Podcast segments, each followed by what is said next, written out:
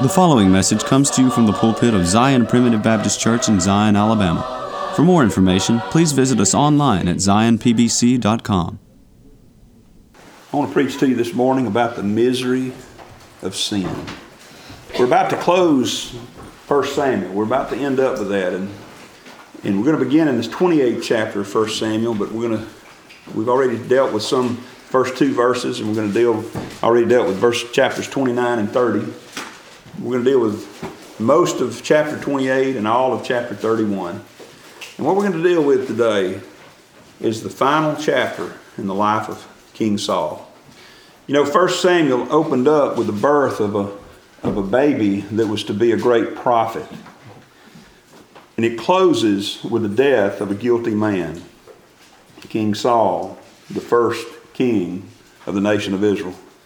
First Samuel begins with God speaking to young Samuel, the last of the judges and the first of the prophets, and it closes with God refusing to speak with Saul, the first of the kings of Israel. First Samuel, you might say, is the record of man's king. Second Samuel will be the record of God's king. Man chose a king, Saul. God chose King David to be the king over them. And probably the most important lesson that we can learn, both from the life of David, but especially from the life of King Saul, is that whenever we move away from God, we are moving toward trouble. Saul and David, they were both like that. And here we see the final chapters in Saul's life. He is a man in misery because of the unrepented sin in his life. I believe from this record we'll find and we'll be able to be convinced this morning that he was a child of God. We as primitive Baptists believe in perseverance in the sense of we ought to persevere in grace, but we don't believe in perseverance in the sense that, that we will absolutely persevere in good works. I want to say to you, child of God, one of the things that lessons that I hope we get from this today is the potential in every one of us for going to the same place Saul went for dying in the same way Saul died. And of course, the last thing that we need to always keep in mind, and it's the undergirding foundation I trust for your life and for mine, is praise God that even though we may get as far away from God as King Saul got, God never got so far away from Saul that Saul won't be in heaven when we get there. I think we'll be able to see from this that he was a child of God. But, oh, child of God, what a lesson we must learn from the lives of people like Saul and Lot. Lot is someone that if you looked at his life, at the end of his life, you would say, oh, there's no way he was really a child of God. And that's what a lot of the perseverance teaching is, is that if you don't persevere, you never were one in the first place. Praise God, it's not that way. Now, that doesn't mean we got a license to go out and live like we want to. We ought to persevere in good works. We ought not do the things that Saul and Lot did. But I'm so thankful we're in the hands of a sovereign and a grace filled Almighty God. So this morning I want us to look at the misery of sin, and we'll look at it in the context of the life of Saul, and we'll begin reading in chapter 28 and verse 3. Now Samuel was dead, and all Israel had lamented him and buried him in Ramah, even in his own city. And Saul had put away those, those that had familiar spirits and the wizards out of the land. Keep that thought. We'll come back. That's important. We'll come back to it shortly. And the Philistines gathered themselves together and came and pitched in Shunem. And Saul gathered all Israel together, and they pitched in Gilboa. And when Saul saw the host of the Philistines, he was afraid, and his heart greatly trembled. And when Saul inquired of the Lord, the Lord answered him not, neither by dreams, nor by Urim, nor by prophets. I want you to see here what's about to open up on this last phase. It's like a, it's like a movie opening up. The first scene of the last phase of Saul's life is opening up on a night of distress for Saul a night of distress for this man who has moved away from God. The first thing we read about here is Saul's fear. Now, chapter 3, I mean, verse 3 rather, tells us that Samuel was dead. And we'd already read about that earlier, but that sort of gives us the, the understanding of why the Philistines were getting ready to attack. At this point. God's prophet was dead, and it seemed to be the most opportune time for the enemies of God to come in. Let me just say to you that sometimes uh, I've seen it happen in churches when, when maybe there's been a preacher, a pastor in a church that's been there for a long time and has been a good, sound minister, and that person moves off the scene. That's a good time for the enemies of God to come in and start attacking. I've seen churches fall when a, when a long time, especially a sound uh, minister, has, uh, has been at a church and then, and then that person dies or he leaves that church, and then the next thing you know, the enemies of God come in and take that opportunity to attack. I'm telling you this because uh, that could happen here. Not that I'm this great preacher or pastor or anything, but, but I've been here for a while, and, I, and Lord willing, I'll be here for a while. But my point is this, is that if that situation occurs where maybe I'm here for 20 years, or maybe maybe I pass on off the scene and you, you get a you get a better preacher like Brother Buddy in here that's, that's here for 20 years. But at the point where, where you've had a strong leader, at a point where you've had a sound man of God, and that man moves on, that's when the enemies of God will take an opportunity to attack. And that's why it's incumbent upon each of you and me and all of us to be grounded in the Word of God and to be sound in the faith, you see. But be that as it may, the Philistines had gathered themselves together and they were getting ready to attack. In verse 5, when Saul saw the host of the Philistines, he was afraid and his heart greatly trembled. Now, I'm not going to take time to review the whole life of Saul, but I think we know what's happening here. Saul has been rebellious, he's been an enemy of God in many ways. He's been opposed to God. God. He's not listened to God when God has sent opportunities upon him to uh, repent of his evil doing. You know, the first thing that happened is instead of instead of falling on his knees and repenting after he disobeyed God in, in the matter of the Amalekites, all he listened to his advisors. They said, let's just let's just get him somebody that'll soothe his symptoms, you know. Let's give him an aspirin. Let's don't let's don't give him the full blown chemotherapy that'll take care of the problem. Let's just let's just dull the pain. Let's just so he got David to come in and start playing the harp. And when he would get all down and depressed and the evil spirit would come upon him, he'd just kind of be able to get away from it all in the music that David he would check out in the music that David would provide for him. You see. He, didn't have this repentant heart, even from the beginning. And you know the rest of the story jealousy and anger, and ultimately murder was in his heart. And when the time came where he was about to fight the greatest battle of his career, he was away from God. He was not in the will of God. He was not in fellowship with God. And I want to say to you, brethren, that's a bad place to be. It's a bad place to be when you're not in fellowship with God and a crisis comes up in your life. And I you say, we read about it here, but preacher, do you know anything about it? I sure do. I sure do, because you know what? I've been there. I suspect you may have been there too, but I know I've been there. I've been there when, when the crisis arises and I know my life and my heart are not right with God. Now, understand me when I use that phrase. I always have to explain it because in the Arminian world, that means getting right with God to go to heaven. But I'm talking about those whose hearts have been pricked by the Holy Spirit, those who have been born again. Your heart can also be not right with God. Depending on how you're studying, depending on how close you are in fellowship with Him, your heart, you know, may not be right with God. He told Paul told, or Peter told Simon the sorcerer over there in the eighth chapter of the book of Acts, thy heart is not right with God, but we, know, we understand he was a child of God. Our hearts need to be right with God, beloved. We need to be close to Him because when the crisis comes, we need God's fellowship. We need His foundation. We need Him to be with us and not against us. I need to be able to flee to His throne of grace. But we're going to see in a minute that there's times there's times when God, it's, it's, it's as if the throne room of God is closed up to us. And it's not because of God. God's not the problem. Fear, born of a lack of faith and a guilty conscience, had overtaken Saul. And look at verse 6. Look at Saul's failure here. When Saul inquired of the Lord, the Lord answered him not, neither by dreams nor by Urim, nor by prophets. Now, all that's talking about there is those were the ways God engaged with his people in that day. Sometimes by dreams, sometimes by Urim, which were the, the ephod and those various things that the priests use in order to discern the will of God. And the prophets, none of them were open to Saul when he inquired of the Lord. It's one of the saddest verses in the Bible to me. It's also one of the one of the verses that strikes fear into my heart. Because you know I've been there. I'm sure you know what I'm talking about, where you open your mouth or you open your heart and you try to pray to God and you feel like He's not there.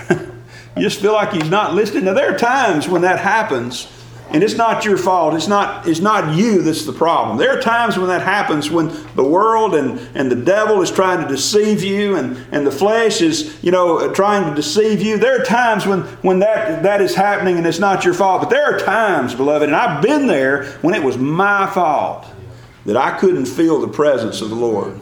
I've been out of the will of God. I can write a book about what it means to be out of the will of God. And it's not a pretty place to be. It says that he tried praying, but apparently he had waited too long. Now, let me, let me qualify that by saying this. It's never too late to repent, to confess, to humble yourself before God. It's never too late. Now, it may be too late for the consequences of your sin not to come upon you. It can get to that point. But it's never too late to feel the fellowship, to, to feel, fall on your knees in, in repentance and confession and feel the fellowship of God. But I want you to remember something very important, child of God. God is not the great bellhop of heaven. God is not the great grocer in the sky. You send him your list and say, Here's what I need, Lord. Here's what I want, Lord. He doesn't say, Oh, let me hop to it. I'll go get you whatever you want. He's not a genie in a bottle that you can rub and get him to come out and give you three wishes. God is the great, holy God of heaven. And when we live a life of rebellion against Him, He's not going to respond in the way, He may not respond at all to us. Psalm 66 and verse 18 says, If I regard iniquity in my heart, the Lord will not hear me. I believe that verse as strongly as I believe Ephesians 1 and 4. it's true, child of God. If we regard iniquity in our hearts, the Lord's not going to listen to us. Now, that's not talking about that we got to be sinlessly perfect before Him because we know that David was not sinlessly perfect. But David was a man who did not, and when he says regard, he means puts it on a pedestal and, and, and you know, has great regard for it, you see. You know, so many times in my life, I want to keep one foot in the kingdom of God and one foot in the kingdoms of this world. We all have that, don't we? And, and, and, and there's a sense in which we have to live that way because we're not out of this world. We live in this world. But the, the question is do you regard this world? Do you regard it in your heart? Do you regard the iniquity? Is there some pet sin that you just don't want to get rid of and say, well, I'll just ask the Lord to forgive me? I'll do it, but I ask the Lord to forgive me. You know what Hebrews writer, I believe it is, he said, he said, when we sin willfully, there remaineth no more sacrifice for sin, but a certain fearful looking for of the judgment of God, which is just. You know, God is a great, loving God, but He's also a just God. And one of the great things about God is that one day He's going to set right all the wrongs of this world. Amen. Now we get high and lifted up about that sometimes, and I get excited. I'm excited about. It. We ought to rejoice in that. That's one of the things that the, they're singing about in heaven today. That He's the Creator and He's the just God, and He's He's He's created all things for Himself, and He's going to set it all right one day. But lest we get too high and lifted up, let's remember that you and I are in that same category. We're in the same category of having, having iniquity in our lives and having problems in our lives, sin in our hearts. I'm not talking about the fact that we've got to be sinlessly perfect, but here's what he's saying don't be elevating sin above God. I, I am a sinner above all sinners, I believe, in my own heart. But I hate it. I hate it. Now, you know, yeah, there's I'm schizophrenic. There's times I love it. okay, yeah, I love it sometimes, but but but my heart of hearts, I hate it. You know, that's what the new birth does. New birth doesn't take away sin, but it sure changes your mind about it. It makes you hate it. I hate what I do. Paul says the same thing. He's not that which I would, I do not. That which I would not, that I do. He comes to the conclusion, O wretched man that I am. Who shall deliver me from the body of this death? No, that's where I am, and that's where Saul was. But now Saul was in a little different category as well. And you and I need to be we need to understand that and be able to avoid it because he had lived a life of rebellion against God. He was in willful, constant rebellion against God, and he knew better. Twice he came across David, and David could have killed him. And they had an encounter where they, you know, David was smart enough not to go down into the into into his enemy's face and talk to him because he knew he would kill him. But he stayed a little ways away from him, which teaches us a great lesson, by the way, that we can engage with our enemies, but we better do it at a distance. The enemies of God don't need to be in our circle of communion, okay? They need to be at a distance. But this man who was a child of God, I believe, just like David was, they talked with each other, and both times he said, You're exactly right, David. I know better than what I'm doing. And then he went right back into doing the same thing again. See, he was living a life of rebellion. And the psalmist said, If I regard iniquity in my heart, the Lord will not hear me. Perhaps he was thinking about Saul. You know, 1 Corinthians, I'm sorry, 1 John chapter 1 and verse 9 says that uh, if we confess our sin, he is faithful and just to forgive us our sins and cleanse us of all unrighteousness. I, I realize the world mixes that up and makes it makes it, you think that has to do with going to heaven. That doesn't have to do with going to heaven, child of God. That has to do with here and now. That has to do with your walk with God right now. Don't, don't think that's a one time prayer that you have to pray to get to heaven. that's not a one time prayer. That's not, that's not anything you can do to get to heaven. But that's a constant state of confession that you ought to be in and I ought to be in. Confessing our sins. And not just, you know, I've heard this confession well, if I've done anything wrong, Lord, forgive me. that's not much of a confession, is it? oh, I, you know, you ever heard somebody come and apologize to you? And say, if I've offended you in any way, I'm so sorry. well, sometimes, you know, I've said that too, and I, I, realize we sometimes are sincere in what we're saying, but that's not much of an apology. You know, you need to go to somebody and say, brother, I have done this and this and that and the other, and I'm sorry for it. When we confess to God, it ought to be that way. Lord, I know I did this today. I took your name in vain. I lived in a way that wasn't wasn't uh, pleasing to you. I've done, I've been uh, mean to my family. I've been ugly to somebody. You know, whatever it is, you need to confess it. You know, one of the best confessions that you'll ever read is Psalm 51. Psalm 51. Let's look at it just for a second. This isn't particularly where I wanted to go today, but but I think we ought to look at it just for a second chapter 51, and this is, notice the caption of Psalm 51. We're going to come back to this, and I believe this is the difference between David and Saul. This is the difference between God's dealings with David and Saul. Notice the caption of the psalm To the chief musician, a psalm of David, when Nathan the prophet came unto him after he had gone into Bathsheba. Oh, what a prophet he was. he walked up to the king, the one that had power of life and death over him, and he pointed in his face and said, Thou art the man. That's what the Holy Spirit does to us, I'll tell you. That's what He does to us. Our conscience, our conscience walks up to us sometimes and points us in the face and says, You are the man that has sinned against God. But notice, Saul would try to continue to uh, hide his sin and to cover his sin. But notice what David said Have mercy upon me, O God, according to thy loving kindness, according to the multitude of thy tender mercies, blot out my transgressions. He didn't say, I slipped up here, Lord. I'm, you know, I'm sorry and I'm going to go to rehab and get better, you know. He said, you know, that's, is, that, is that not what. Let me just get off on a tangent for a second. I've been reading, as you have, I'm sure, seeing on TV this wave of sexual harassment and sexual assault allegations that have come out. And um, things that have been going on, as you and I know, in Hollywood for years. And isn't it amazing when someone gets caught like that? They say, Well, I'm going to go check into rehab. And, uh, and will get my life back together. There's been very few people, but there's been very, I haven't seen Harvey Weinstein or anybody else fall down on their, I, I'm waiting to see one of those senators or representatives fall down on his face in the, in the well of the Senate there and say, God have mercy on me, a sinner.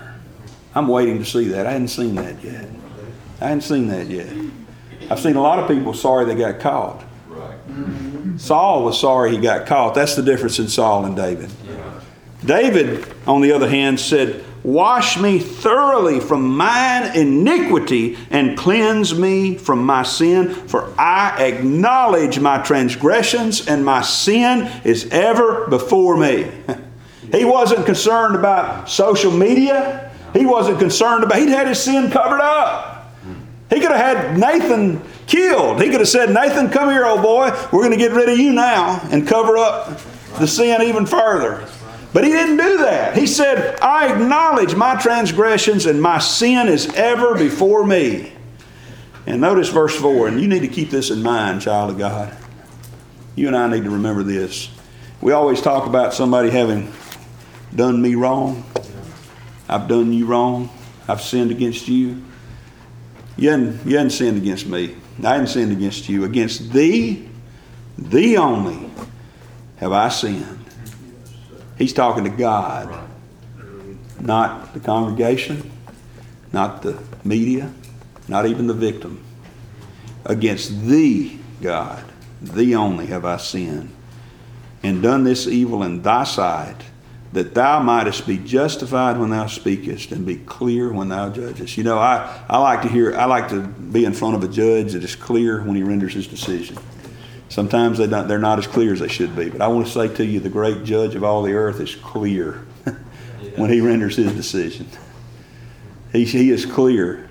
Because you know why? Because I was shapen in iniquity, and in sin did my mother conceive me. You see, David confessed, but that's not, that's not where we are in the life of Saul. We're not at that point because Saul has lived a life of denial, a life of rebellion, a life of covering up.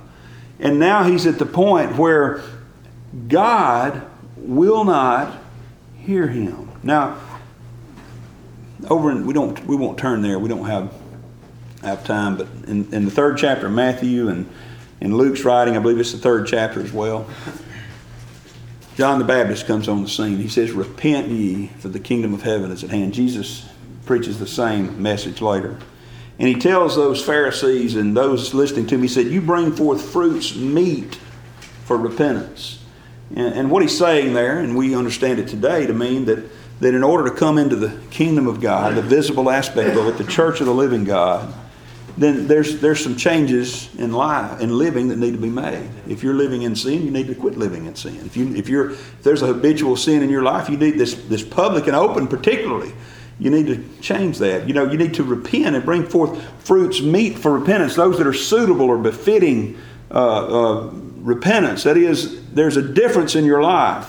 And that's a different repentance than what's given in the new birth. You can't have this kind of repentance if you haven't already been granted repentance or a change of mind in the new birth.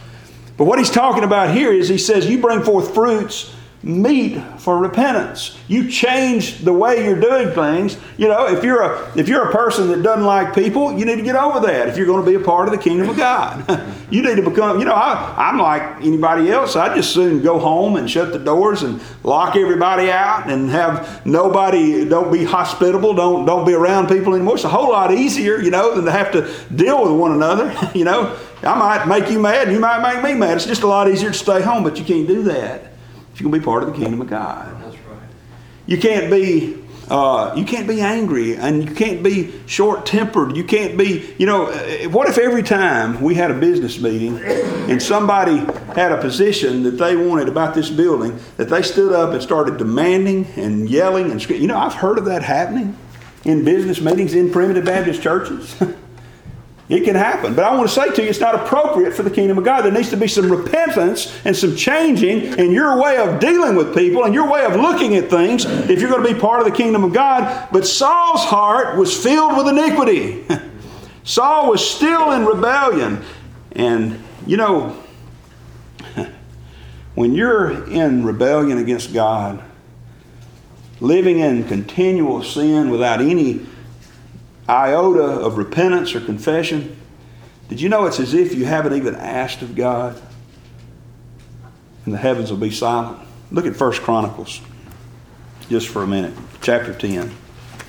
I want you to listen to what it said. Now remember, we just read that Saul inquired of the Lord and the Lord answered him not. But in 1 Chronicles chapter 10, in verse 13, this is another account of this die, the death of Saul. He says, So Saul died for his transgression, which he committed against the Lord, even against the word of the Lord, which he kept not, and also for counsel, asking counsel of one that had a familiar spirit to inquire of it. And listen to this, and inquired not of the Lord.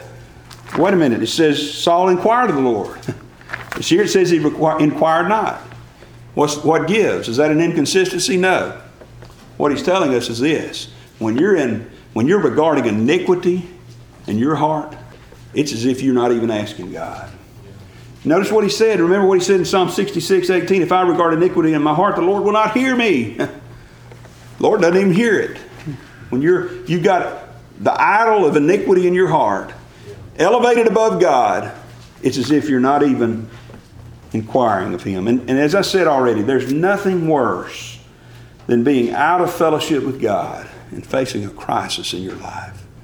That's why it's so important to try to stay as close to God as you can. And now look as we continue here at Saul's fall. His fall here. Verse 7 of 1 Samuel 28. Then said Saul unto his servants, Seek me a woman that hath a familiar spirit, that I may go to her and inquire of her. Now, wait a minute. We just read, I told you to remember it in verse 3 Saul had put away those that had familiar spirits. He had, he had put away the wizards and the familiar, those that had familiar spirits out of the land. He had already decreed death for them. Exodus 22 and 18 says, Thou shalt not suffer a witch to live. Now, let me just also take a, just a moment to step aside from the message and say to you, young folks, but older folks, all of us, do not go to these people today. Do not deal with them today. You know, out here on Highway 82, there's going toward Columbus, and then there's one, I think, going into Tuscaloosa. There's a Mrs. Lamar who says she can read your palm and she can conjure up, you know, do seances, conjure up the dead. You know what God said about that? He said, in the time of the Old Testament, you're not to allow a witch to live. You're not to have them among you. You're not to be a part of that because what you're doing here when you do that is you're saying it's not enough to walk by faith. I don't have enough in the Word of God. I need to go talk to some spirits out there. And let me just say to you, you know, you say, well, that's just a bunch of hocus pocus stuff. Well, we're going to see here that in that day, she was actually able to conjure somebody up. Now, I believe, we'll talk about that in a minute. I believe it was by a special dispensation of God that he allowed Samuel to come up. But I believe these, these women, these men who are witches and necromancers and uh, people that do all these palm readings and all that, I believe there's some of them that probably have contact with the demonic forces of this world. You know, there, there actually are demons. Did you know that? There are actually demons in this world. There's actually dark angels. Uh, I don't know what all they are fallen angels, some kind of demons that are the minions of Satan that have the ability to communicate with people. We saw it in the Old Testament days. Now, we've talked about how Satan, I believe, has been bound, and we don't see as much of that, but as, as he's loosed for a little season, we may see more and more. Don't go to these folks. You'll get in trouble. And God is not pleased when his children seek unto those that have familiar spirits as opposed to inquiring of him. So he did he does this. He goes to this woman that has a familiar spirit. And I want you to notice what a deliberate sinner and a hypocrite Saul is. He had put these uh, people away, he had had them slain, he had gotten rid of them out of the land, and yet he goes to one now and he conjures up, she, he has her conjure up Samuel. I want you to look with me just for a minute over in Ezekiel chapter 14. I like this little passage here. Verse 7. Of course, uh, Ezekiel's prophesying to a rebellious people. Verse 6, let's just begin there and you'll see the context. Therefore, say unto the house of Israel, Thus saith the Lord God Repent and turn yourselves from your idols, and turn away your faces from all your abominations. That's God's way. God's way is for you and I to turn away from our idols and the abominations of sin in our life and turn to Him. Because here's the other option, verse 7 For every one of the house of Israel, or of the stranger which sojourneth in Israel, which separateth himself from me, and setteth up idols in his, his idols in his heart, and putteth the stumbling block of his iniquity before his face. Hello? Is that Saul? Does that not fit his situation perfectly? Now listen, and cometh to a prophet to inquire of him concerning me. I, the Lord, will answer him by myself, and I will set my face against that man, and will make him a sign and a proverb, and I will cut him off from the midst of my people, and ye shall know that I am the Lord. Sound like a pretty angry response from God, doesn't it? Let's keep reading here just a little bit in chapter 28 of 1 Samuel, let's see what kind of response God gives. Then said Saul, verse 7, unto his servants, Seek me a woman that hath a familiar spirit, that I may go to her and inquire of her. And his servant said to him, Behold, there's a woman that hath a familiar spirit at Endor. And Saul disguised himself and put on other raiment, and he went, and two men with him. And they came to the woman, and I'm going to, for lack of time, just sort of summarize this. He goes to her and says, I want you to bring me up someone, uh, you know, divine unto me by the familiar spirit, and bring up someone that I ask you. She says, Listen, you know, Saul said we can't do this on pain of death. And Saul even swears by the Lord and says, As the Lord liveth, there shall no punishment happen to thee for this thing. Verse 11, then said the woman, Whom shall I bring up unto thee? And he said, Bring me up Samuel. And then the gig was up, so to speak. Uh, she figured out what was going on. And, and notice what happened. notice what happened. Apparently, God, you know, there's a lot of a lot of people that argue, theologians argue over what happened. It wasn't really Samuel, and God won't let that. But you know, my God's all powerful. He can do anything He wants to. So I believe what He did here, and believe based on the context here, that I believe He allowed, He suffered Samuel to be brought back up. Verse 12 When the woman saw Samuel, she cried with a loud voice and spoke to Saul, saying, Why hast thou deceived me? Thou art Saul. She knew then what was up. and he went on to say, Don't, don't be afraid, I'm not going to do anything. And she says, He asked her what she saw, and he, she described this old man coming up covered with a, man, uh, a mantle, and Saul perceived that it was Samuel, and he bowed down. And in verse 15, I want you to listen to the angry response that God gave Saul through Samuel. And Samuel said to Saul, Why hast thou disquieted me to bring me up? Now, let, me stop here and just say this. One of the reasons I believe this is Samuel is he saying, can, can, you remember we talked about uh, Lazarus before? We talked about how Lazarus, you know, apparently when he died, according to the Word of God, you go into the presence of God Himself. He was basking in the glory of God and His Spirit, and all of a sudden he hears Lazarus come forth. and he's got to come back. You know, poor. I've heard Mark Lowry, the uh, Christian comedian, talk about poor old Lazarus. He had to die again. You know, he came back, and he uh, and he was he was perfectly happy where he was. Notice what Samuel says. He says, "Why are you disturbing me?" I'm happy. I'm fine where I am. I don't want to come back down here. You know, often we think about that with loved ones. And let me just say to you that I, I get it. I miss my loved ones, but you don't really want them back. You don't really want to disquiet them. Because they're in perfect peace and bliss. What we really want is to go to be with them, you see. Samuel said, Why hast thou disquieted me to bring me up? Saul answered, I am sore distressed, for the Philistines make war against me. God has departed from me and answereth me no more, neither by prophets nor by dreams. Therefore I have called thee that thou mayest make known unto me what I shall do. And Then said Samuel, Wherefore then dost thou ask of me? Seeing the Lord is departed from thee and has become thine enemy. This is a child of God speaking here. And we're going to see in a minute why I believe that particularly. What a sad state for a child of God to get in. What a sad state for any of us to get in. And we could, child of God. What a warning this is to become the enemy of God.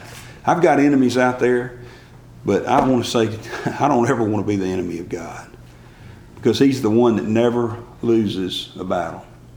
Verse 17 And the Lord hath done to him as he spake by me. For the Lord hath rent the kingdom out of thine hand, and given it to thy neighbor, even to David, because thou obeyest not the voice of the Lord, nor executest his fierce wrath upon Amalek.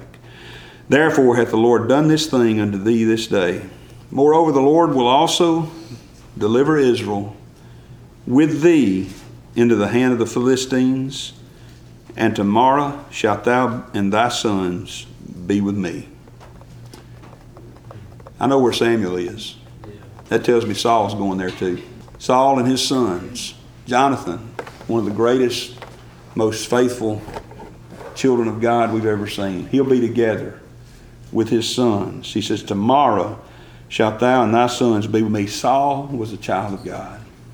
The Lord also shall deliver the host of Israel into the hands of the Philistines. You remember what we read in Ezekiel? about the angry response. How God said, I will set my face against that man that has set up idols in his heart and, and comes to inquire of me. I'll make him a sign and a proverb. I'll cut him off from the midst of my people. hadn't he become hadn't Saul become a sign and a proverb to us today? See, I don't want to be there. I don't want to be at that part. The message was anger from God. And the result in verse 20 is Saul fell straightway all along on the earth and was sore afraid because of the words of Samuel, and there was no strength in him, for he had eaten no bread all the day and all the night. And the rest of this chapter just tells us about how the woman implored him to eat and finally got him to eat. And finally, Saul gets up and goes back to the battle with one of the most hopeless messages from God in this life that anyone's ever received. What a night of distress. And that leads us to a day in chapter 31 of defeat. A day of defeat. Chapter 31 is the final curtain call for Saul. Now the Philistines fought against Israel, and the men of Israel fled from before the Philistines and fell down slain in Mount Gilboa. Notice what happened on this day of defeat. Saul, who had been in rebellion against God, who had become the enemy of God, who, who as a child of God, had no access to God in this life, he first lost his army. Some men deserted, some died on the battlefield, but the whole army was defeated. He had no prayers from any prophet like Samuel. He had no blessings from God, and the army of Israel, under his leadership, was destined for defeat. And Joshua chapter 23 and verse 8 we read what happens when God is with you. In verse 8, he says, But cleave unto the Lord your God as ye have done unto this day. And this is Joshua speaking to the elders of Israel here. He says, For the Lord hath driven out from before you a great nation, and strong great nations and strong. But as for you, no man hath been able to stand before you unto this day. One man of you shall chase a thousand. For the Lord your God, it is he that fighteth for you, as he hath promised you. That's what happens when God's with you. What happens when God is against you is that the men of Israel fall down slain in Mount Gilboa. Saul lost his army, and then Saul Saul lost his life. Look at verse 2. The Philistines followed hard upon Saul and upon his sons, and the Philistines slew Jonathan and Abinadab and Melchishua, Saul's sons. What a horrible situation for a father to be in to watch as his children are slain because of his sin, because of his rebellion. And we read that the battle went sore and the archers hit hit Saul, and he was sore wounded the archers. Verse 4 Saul said unto his armor bearer, Draw thy sword and thrust me through therewith, lest these uncircumcised come and thrust me through and abuse me. But his armor bearer would not, for he was sore afraid. Therefore Saul took a sword and fell upon it. He fell upon the sword himself, fearing that he would be tortured to death and that he would be humiliated. He chose to end his own life. You know, I just thought about this as I was studying. Over in 1 John chapter 5, there's a funny statement made there in verse 16. John says, If any man see his brother sin a sin which is not unto death, he shall ask, and he shall give him life for them that sin not unto death.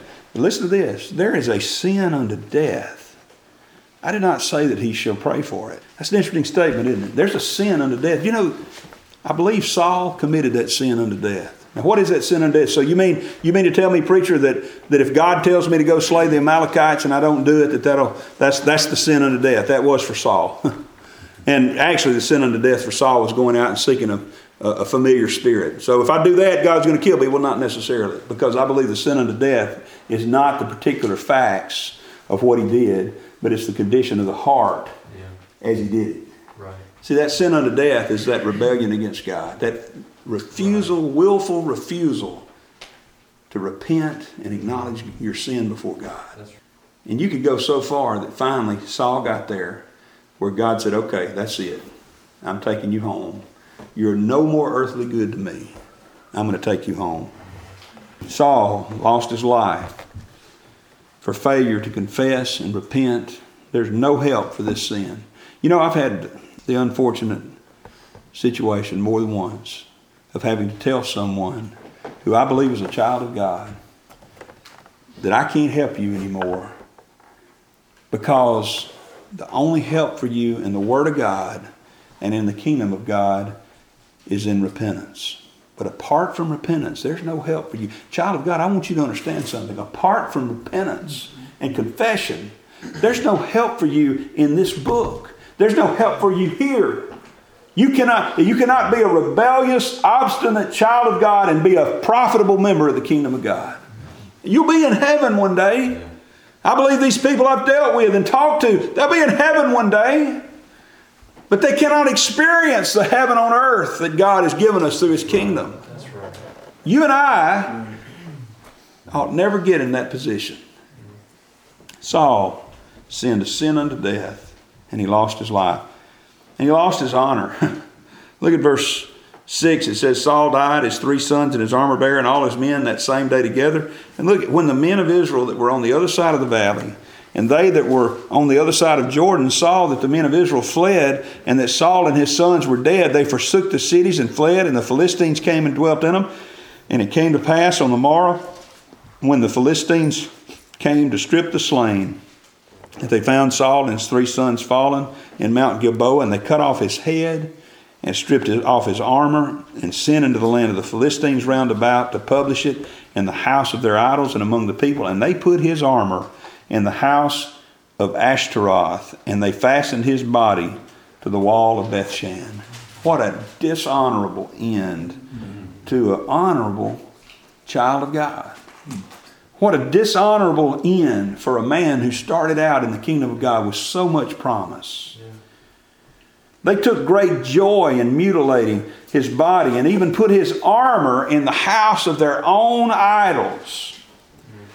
And I think that one of the sadder parts of this story is verse 7.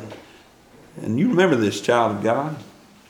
When a great man or woman in the kingdom of God falls, it causes others to fear and flee. You know, we know how that works. We've seen it. We've seen great, prominent preachers, and I'm not necessarily talking about in our uh, in the primitive Baptists, but just think about some of the great uh, so-called Christian preachers, TV preachers, and people that are prominent in this world, when they fall, what does that do to others out here? That they, they may not have even been accurate on the truth of God's grace, but they fall and say, Well, I don't want to have anything to do with church. I'm leaving. You know, though, it can happen in the kingdom of God. It's happened in churches, primitive Baptist churches. It has happened. If you, I, I'm aware of at least one or two situations where a prominent member of a primitive Baptist church committed a great heinous sin and failed, and it caused so many people to lose faith and a whole family even to leave the kingdom of God. So sad. So sad. Well, let's, uh, let's wrap this up because our time is short. What are the lessons that we can learn here? Well, first of all, we learn a lesson about the power of sin. We've already mentioned it. Child, children of God can sin just as badly as Saul or Lot have done. And sin always multiplies. As I've said before, it's like a fire. When firefighters are fighting a fire, they're either getting the best of it or it's getting the best of them. It's never static. You don't reach detente. You don't reach stalemate in the war against sin. Sin always multiplies, and you will drag others down with you. Notice that Saul's army was lost, his sons were killed, and others were disaffected and left the place where they thought they were safe. But then I want you to notice something else that even in the midst of a terrible day like this, there is, a, there is an opportunity, there's a potential for devotion. There's a potential for you to remain devoted, even when a great man like Saul falls. Notice verse 11, 12, and 13 of chapter 31. When the inhabitants of Jabesh Gilead heard of that which the Philistines had done to Saul, all the valiant men arose and went all night and took the body of Saul and the bodies of his sons from the wall of Bethshan and came to Jabesh and burned them there. And they took their bones and buried them under a tree at Jabesh and fasted seven days. If you remember, if you're familiar with your, your scriptures, you'll know that in the 11th chapter of this same um, book of 1 Samuel, the first victory that Saul won had been the deliverance of Jabesh Gilead from the Ammonites. And these people here had not forgotten that. And they traveled, according to the uh, geography there, if it's correct, they traveled some 15 or 20 miles at night, crossing the Jordan River, crossing through enemy territory to show Saul some respect and to, and to try to take down some of the dishonor that had been done to the kingdom of God. They traveled over there and buried his sons under a tree, and they performed this daring act to give encouragement to the rest of those around. And you know, the point is this that even in times when a great man falls, we can remain devoted. Just remember that, that God is not a man, God is not wrapped up in a man. I pray that the Lord, I, I, I, I struggle and try every day to remain devoted to God. You know, and I fail so much, but I, but I try to remain devoted to God because I don't want to be the cause of someone else stumbling. I don't want to be the cause of a weaker brother stumbling. But if I fall, beloved, if I fall, remember that God is faithful. And I'm not saying that as I'm thinking about it, okay? I'm not thinking about falling. I'm, I'm trying not to. I don't want to do anything that would bring disrepute to the kingdom of God. But even when it happens, even when Moses strikes the rock twice, when he should have spoken to it, the Lord is merciful to his people and he send, sends water anyway. So you see, we can remain devoted in times of trial like this. And remember the purposes of God as well. You remember how we talked about how, how God had intervened in David's situation? He didn't do that here for Saul. Why? There's not a clear answer, but, but I believe the implication is that the heart of Saul and the heart of David were different. Saul had a heart only for himself, David had a heart for God. David continually repented and fell on his knees and acknowledged his sin. Saul's heart was hardened and immovable, and David's heart was soft and easily broken. Oh, child of God, what a sad day it is for the nation of Israel. What a sad time it is in the kingdom of God. There have been those times in the New Testament days, too. There have been those times when there have been sad days. But as we continue seeing, reading about David, we're going to learn that God is still in the business of blessing his people. And the last thing I want to leave you with is this Saul was a sorry excuse for a king. In many ways, he was a sorry excuse for a child of God. But God is a great God. And I remember what um, I remember what I read of John Newton, who wrote Amazing Grace. What he said in the latter waning years of his life, as his memory began to fail him, he said, Two things I do remember. I am a great sinner. Christ is a great Savior. Saul will be in heaven in spite of his works. Samuel mourned for Saul. And as, as he told Saul, as we're told in the 15th chapter there, 1 Samuel, he came no more to see him till the day of his death. On the day of his death, he saw him again here. One day we'll be together with no matter where we find ourselves, no matter how bad we, we, we have disappointed God and how bad we have sinned against Him, God's grace is sufficient to cover it. But oh, how we want to be warriors in His kingdom. Let's be a David, a man after God's own heart, and not Saul, a man with a cold heart against God. We thank you for listening to today's message. For more information, please visit us online at zionpbc.com.